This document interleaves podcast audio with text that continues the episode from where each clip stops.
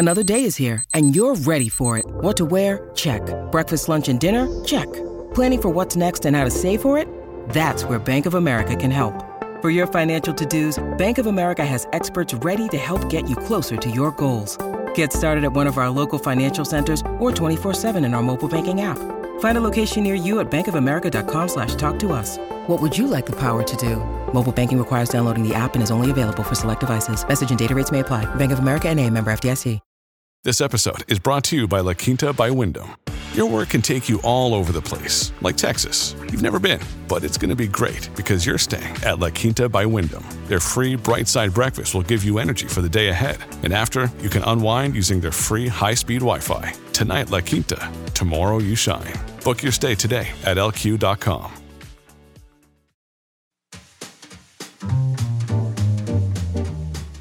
Welcome to the Whiskey, Jazz, and Leadership Podcast. Subscribe now so you don't miss a drop of straight talk you can't get anywhere else. We discuss the whiskeys to drink, music to listen to, and what it really takes to be an effective leader. I'm your host, Galen Bingham, the leadership strategist. Tonight's guest, three time winner of Becker's 40 Under 40 Hospital Executives Rising Stars and president of SSM Health Cardinal Glennon Children's Hospital, Stephen Burkhart. Hey, what you drink?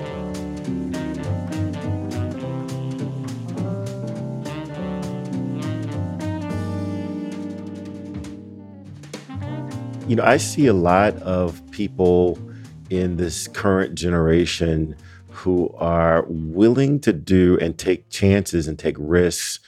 And if something doesn't feel right to them, they're not afraid to look for something else. And that is foreign to my generation. That was something I had to get used to. But, uh, you know, I, I, think that they might have something, right? That it has to. In the first episode for this, for uh, season two, Rada Jovovich talked about how you create something is what you create. If you are creating something with a bunch of anguish, then you can't produce something good. That has really, really captured me. And so, how much focus do you put into, or how much attention do you put into the culture that you happen to be creating? Because I, I, I, I believe that Mr. Drucker was only half right when he said, culture eats strategy for breakfast. Uh, I think he just didn't go far enough. I think if he were living today, he would say that culture eats strategy for breakfast, lunch, dinner, midnight snack. Yeah, I've heard you say that before, and I I, I agree. You know, um, and before I leave the generations thing, you know, one of the things that when you had your uh, your producer reflect on what she heard, I just thought that was brilliant. What you gave the the power over to her to share what she actually heard, right? So we all feel like we listen to these conversations and we pick what we pick um, it was so great to hear a different sort of generational understanding of what you're getting from some amazing power brokers that you've had on this podcast. It's daunting to even think of, of trying to be here given who you've had on. And I just loved what resonated with her. And I thought it was insightful for as we lead these, these other folks too. But yeah, on culture, you know, I think for us as a nonprofit and, you know, we're in healthcare. I mean, we are touching lives at folks' most vulnerable moment with a special attention for the most vulnerable of these. That's deep you know that's you got to really want to do that work. Be willing to do it. Stand in it even when it gets tough. And so a lot of the cultures predetermined by who chooses to be there. Uh, but the other thing i love is our sisters were really uh, that one of their charisms was presence which is such a simple idea. And even in all uh, you know any biblical orientation i never really picked up on presence as something that i was inspired by so I first heard that, I, you know, I was curious about it and really understand it, but I see it now. And when we think about culture, it's often just reminding people of why they came and the power that their presence has in the lives of these individuals, both personally themselves as a physical presence, but an inspirational or spiritual presence, right? A soulful presence in the lives of people who need them most. Um, and a lot of folks don't think they need it either, right? I mean, that's the other piece of this puzzle there's folks that come willing to to participate, and there's those that are kind of the opposite. So, um, to how they arrive to each of those situations personally, to be present with that person and meet them where they are, is just so inspiring. But I feel like when you think about Glennon and the Cardinal Glennon factor, people talk about the Glennon factor. It is real. And it has to do with the origins and roots of how the organization was founded, who has felt called to join it, and how they have chosen to be present to patients and families for now 60 years almost, right? It's really, really a special organization. We are just stewards. You know, even Doug Ries, Doug Ries was there 30 plus years, ran the hospital more than 25 years. Even Doug would tell you he was merely a servant to this higher calling. So anyone that shows up to a place like that, I feel like is um, they're showing up to the right place, and then, and then they're challenged to be the right person for it, right? And if they're not, then just like any organization, if they really wanted to be about the money or something else, then they'll find their way to that that job instead. Yeah. So Stephen, let's talk let's talk about that because I'm I'm sure this has happened where the mission is so central to why the organization is there. Have you ever experienced someone who is really really good technically at their job whatever whatever it was i mean they could have been the best accountant on the planet. They could have been the best fundraiser that you've ever seen. But at the end of the day deep down they didn't really buy into the mission. And and you had to make a, a call between do i keep the technical skills or do i reinforce the mission because I, I have said that values have to have ramifications if someone steps outside of them because if there are no ramifications for people stepping outside of the values, then you really don't have values.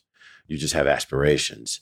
So, have there been times when the mission, the cause wasn't as strong for the individual, and the right thing to do uh, was to make them available to find that place where they could be more fully happy? Oh yeah, absolutely. It started with me. I mean, let's let's be honest. I mean, just do I understand presence? Do I understand the true depth of history for the organization I'm in?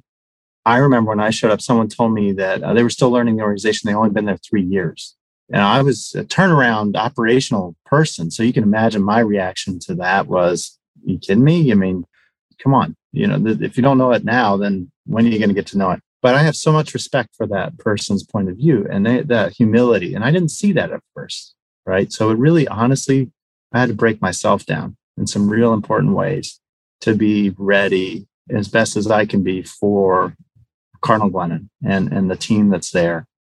To your point, I mean, yeah, sure. There's there's decisions like you said earlier, uh, for profit, nonprofit. Those decisions often are made by the individual themselves. You know, often people are like, I don't like to have to deal with difficult conversations in performance or terminate someone. And no joke that most of the time folks are making their own decision and and and often they don't want to be in that situation. You know, so if you come at it from, well, how can I help this person find what they're really wanting to do? Uh, you know, it doesn't have to be adversarial, hopefully, right? Um, I find that's really, really rare. And and I've also seen more where people are like me that the journey of realization for the depth of what they're there to do takes time. And so who they are in the first couple months or year on that job, you got to give them space to evolve. You know, you can't predetermine the result.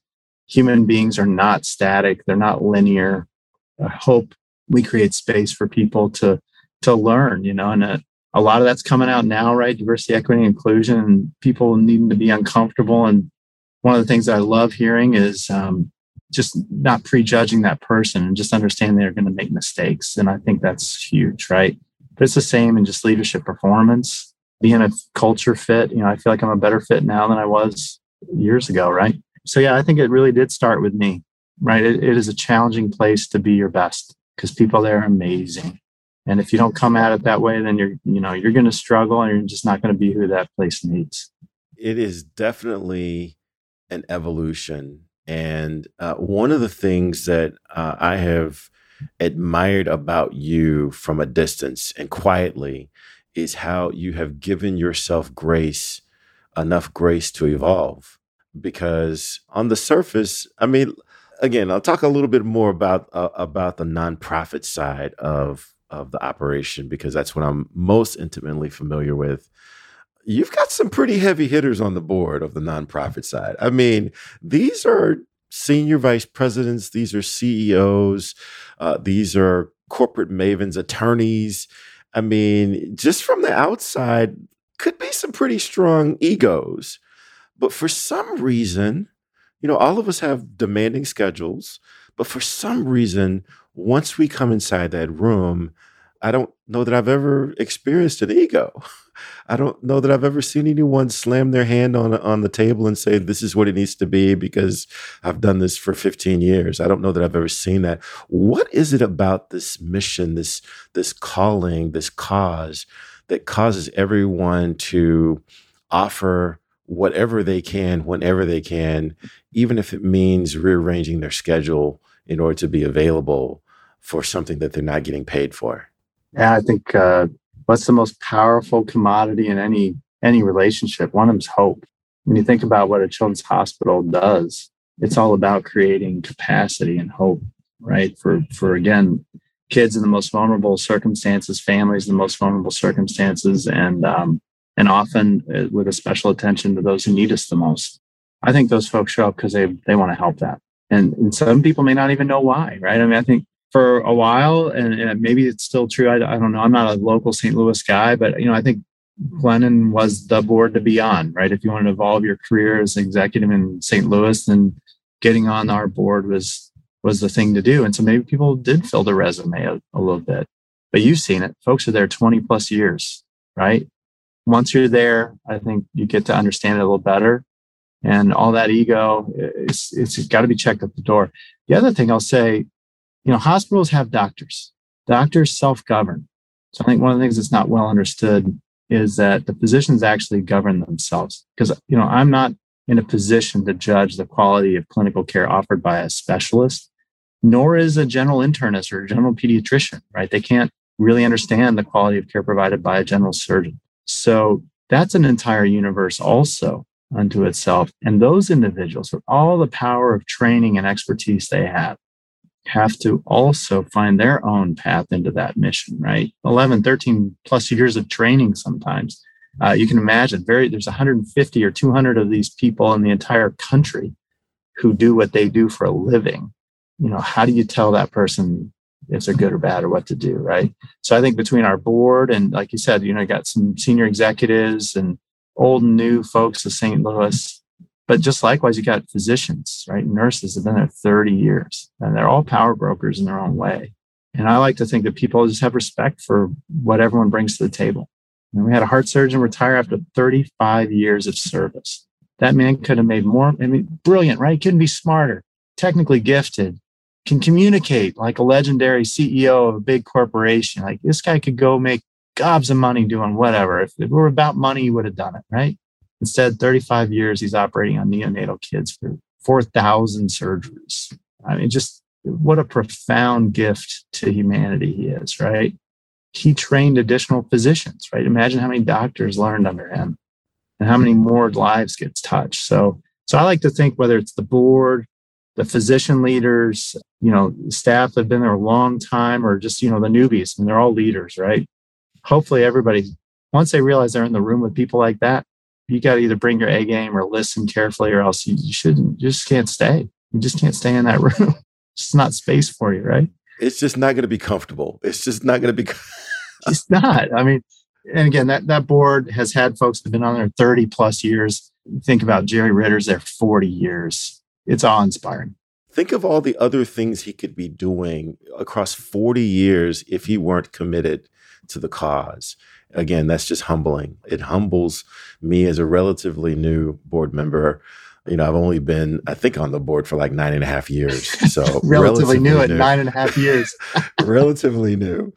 Okay, so now let's talk a little bit about because I'm, I'm I'm leveraging the brilliant people that I bring onto this show to help me further flush out the name of the podcast because whiskey, jazz, and leadership on the surface does not fit. It doesn't make sense. But in my brain, it makes sense. And for me, you know, whiskey is about just doing what you enjoy, having fun, the uh, community aspect of being able to share openly, freely more of who you are. jazz is about the flexibility of being able to bring in and uh, bring in other experts but adapt to whatever you are facing irrespective of the plan that you might have and leadership is just I mean, every conversation I have since seems to have some sort of title leadership. But for me, every success and every failure begins and ends with leadership. But those three things don't seem to connect on the surface. How do those three things connect for you in the work that you do? Why does this make sense to anyone other than me and and maybe my mom who thinks I'm brilliant? I think it's perfect. I wouldn't change a thing. You know, I often reference just conversation. You know, uh, to me, whiskey is, is something you sip, right? You're not drinking beer. You're you're sipping a glass of whiskey, and it just implies that you're sitting calmly and having a conversation. To me, that's that's the way I think of it. I love what you said about jazz. It's about improvisation and teamwork, right? Yeah, there's a roadmap, but that road changes. And so, how do people adapt? And um, you know, I'm never will be a brilliant listener of jazz because I'm not a musician, right? I, I don't understand the depth of music, and so I listen to it enjoyment for enjoyment and some technical ability, but I don't understand it to the depth that other folks do. And I just think leadership's a lot like jazz, right? I mean, you walk in and you think there's a roadmap, but it's action reaction as soon as you're in the door, right? And we joke about that all the time at work. You know, folks are like trying to pre-interpret the outcome, and I'm like, sometimes you just, what's the right action? It's good to do scenarios, but but if there is a right thing to do, then maybe we do that and wait for the reaction. And uh, you don't want to do it in a passive way, right? You still want to think ahead, but but you also can't overanalyze things. So I, you know, I just it resonates with me because it's about conversations and flexibility um, and innovation and um, you know, I never liked management books because I felt like they just truisms. And that's why I love the dialogue that you have with these different folks because it's a real insight into the nuance of how they applied something. I feel like that's a college course for free, basically. So yeah, I, I wouldn't change a thing. If anything, um, you got to make each session three hours because you got to have an hour for each. Yeah, you know, I, I tell you, every time I get off, I end up listening to each episode four and five times. You know, I'm part of the conversation, but I learn something new every every time I listen to one of our guests. And don't shortchange yourself on the jazz aspect because anyone who lists Miles Davis as one of their favorites has got my vote.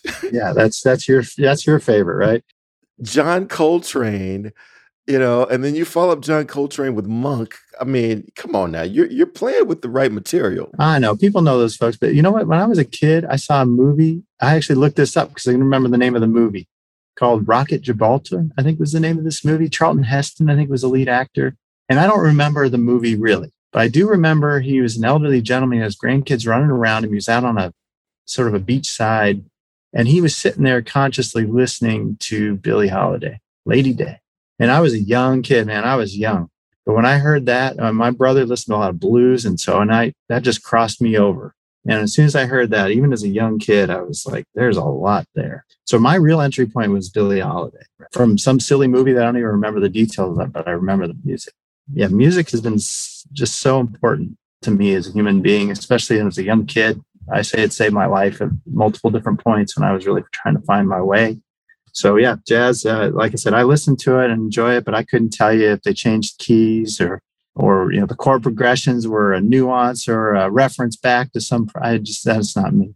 But when Monk's noodling around and kind of finding the groove with with Coltrane, I just get it just enough.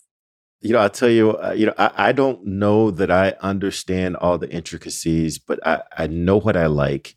Same thing with bourbon and with whiskey.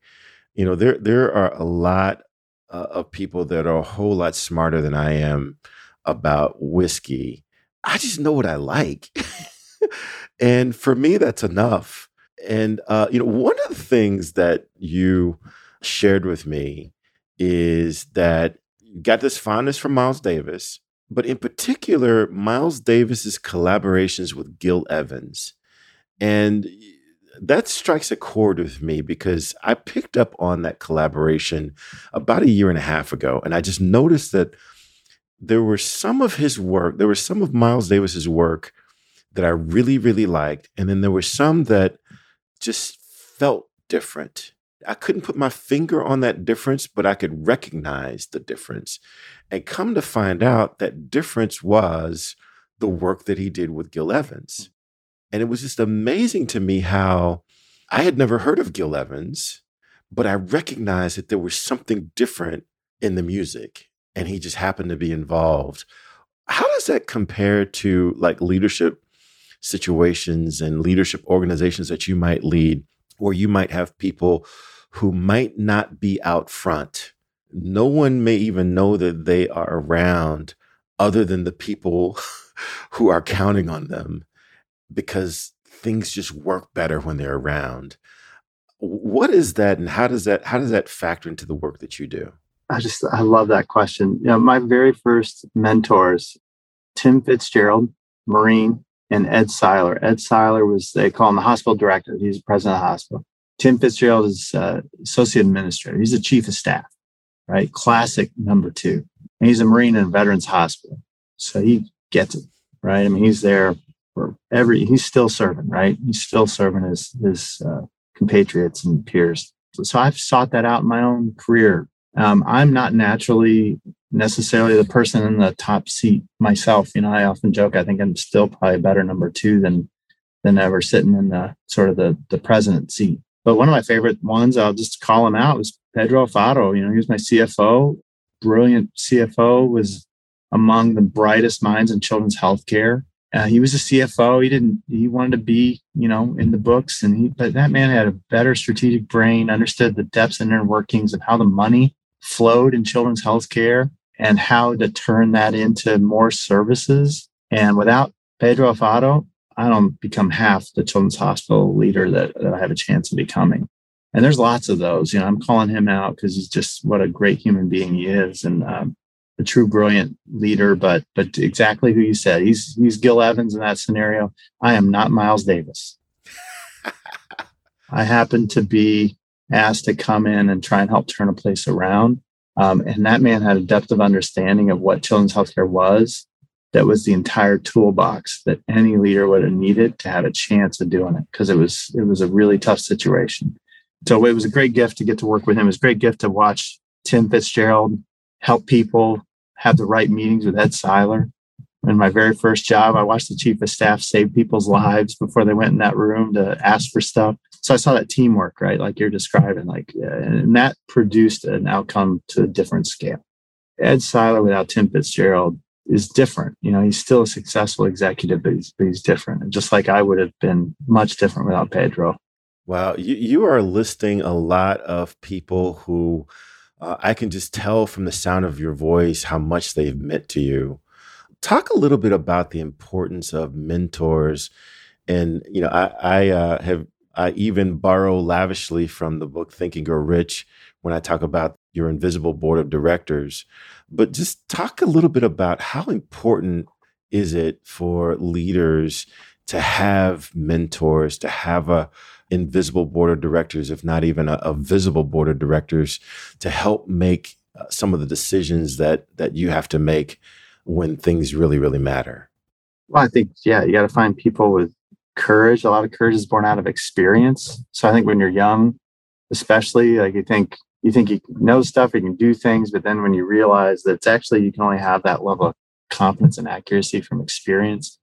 Israel Alvarez was a physician, triple boarded doctor, right? And one of my first bosses. And to watch him, so brilliant, bring people along with him on an idea with a sense of humor and I mean, again, genius, right? three different boards. He's a physician who's been boarded in three different specialties. The patience that he demonstrated and the guile, quite frankly, politically, that he could manage uh, with either a room or a one on one conversation um, was so powerful. I think that invisible board is huge. You know, I think whether you just harken back to what would they do, right? What would this person do in that moment, or you actually tangibly call them, or you go read, right? Like you said, if you're pulling stuff out of different books that really changed your approach, then maybe just cycling back to that. I, I just don't think you can be as effective if you don't try and sustain a perspective that's bigger than your own. And often that only comes from a personal conversation. Uh, okay, so I, I love quotes. So I want to share this quote with you and get your reaction because I, I sense these words throughout a lot of our conversation so far. And these are the words of Lao Tzu. And he said, A leader is best when people barely know he exists.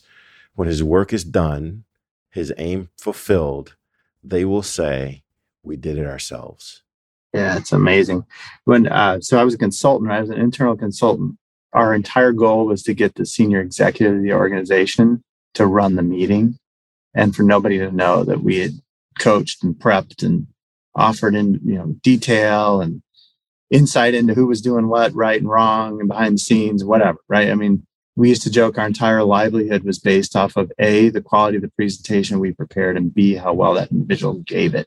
And we only knew we'd done it well if they didn't know we were there right? It's kind of that a little bit of that same idea. So it's hard. I got to be honest you know um, you harken back to a little bit earlier about the title means something and there are ways that the title means something but um, how you express that influence, but but have it be seamless and and uh, relatively invisible, hopefully very invisible, is um, a tough balance, I think. And it's fun to watch different people. Just everybody does it so different, right? And speaking about jazz again, right? I mean, nobody plays that horn the same way, right? Miles Davis doesn't play like anybody else. Thelonious, nobody plays piano like that. Are you kidding me? Like, what is he doing? I don't play piano, and I can tell you, I'm like, what on earth is that man doing?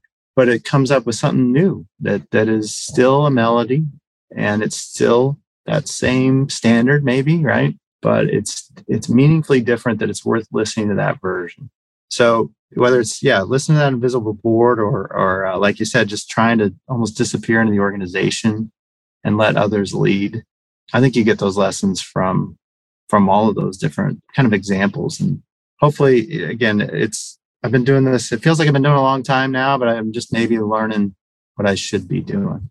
Yeah. Well, it's been a while since I've quoted Miles Davis, but again, you're just reminding me of all these great, great lines. And, and one of the things that he said that I've, I really, really think about a lot is he said sometimes it takes a long time to learn how to play like yourself because you know you have a tendency once you're when you're getting started to try to be just like that person that you see and it takes a while to realize I just need to show up in my own jacket. I got to show up in my own pair of pants. And that's enough. And usually that's more than enough. Man, I'll tell you, this has been an incredible conversation. I am so glad that you yielded to my bugging you. because I was relentless. I was relentless because I knew just from watching you move, I knew that you would have so much to bring and you did not disappoint. Any final words you'd, you'd like to share with our listeners about just what you've learned, your experience, uh, how this relates to this podcast with a funny name? Uh, any any final thoughts? I'll give props to what you're doing and I think that uh, I again I don't love the standard business books, and I wouldn't traditionally even listen to a business podcast. I think you have by finding yourself and your expression, you've created something that is worthy of hearing about a subject that most folks would think is old hand now, right? There's thousands of leadership books, and there's thousands. So for you to find a new lens and a, a new way of uh, presenting information I feel is powerful and helpful. So, I mean, my reluctance is born out of just the quality of people you've had. Again, just to understand who you are. I mean, you came and spoke to our group now. It was within about my first year at Glennon, I think it was. And um, it was a subject that wasn't even core to what you naturally were doing, right? I mean, you're a business strategist and a executive coach, and you came and talked to our group about um, really, I think it was diversity related primarily, and you just knocked it out of the park. And I just thought, um, this guy brings it you know he brings it and you've done it here too. So for me personally i'm grateful. You know i feel like clearly what you've got from these other folks is powerful. I don't know what nugget somebody might get out of this one but i hope there's something there for them and that it adds in some way to what you're doing. There's plenty. There's plenty here. So thank you. Thank you. Raise your glass because uh, this has been incredible and uh, wish you nothing but the best. Thank you so much. Cheers. Cheers Thanks, Keelan.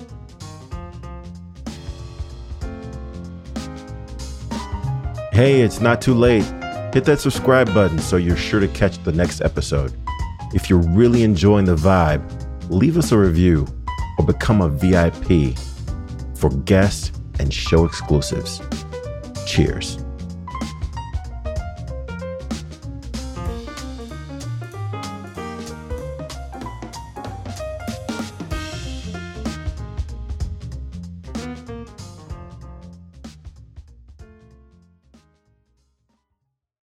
This podcast is a part of the C Suite Radio Network.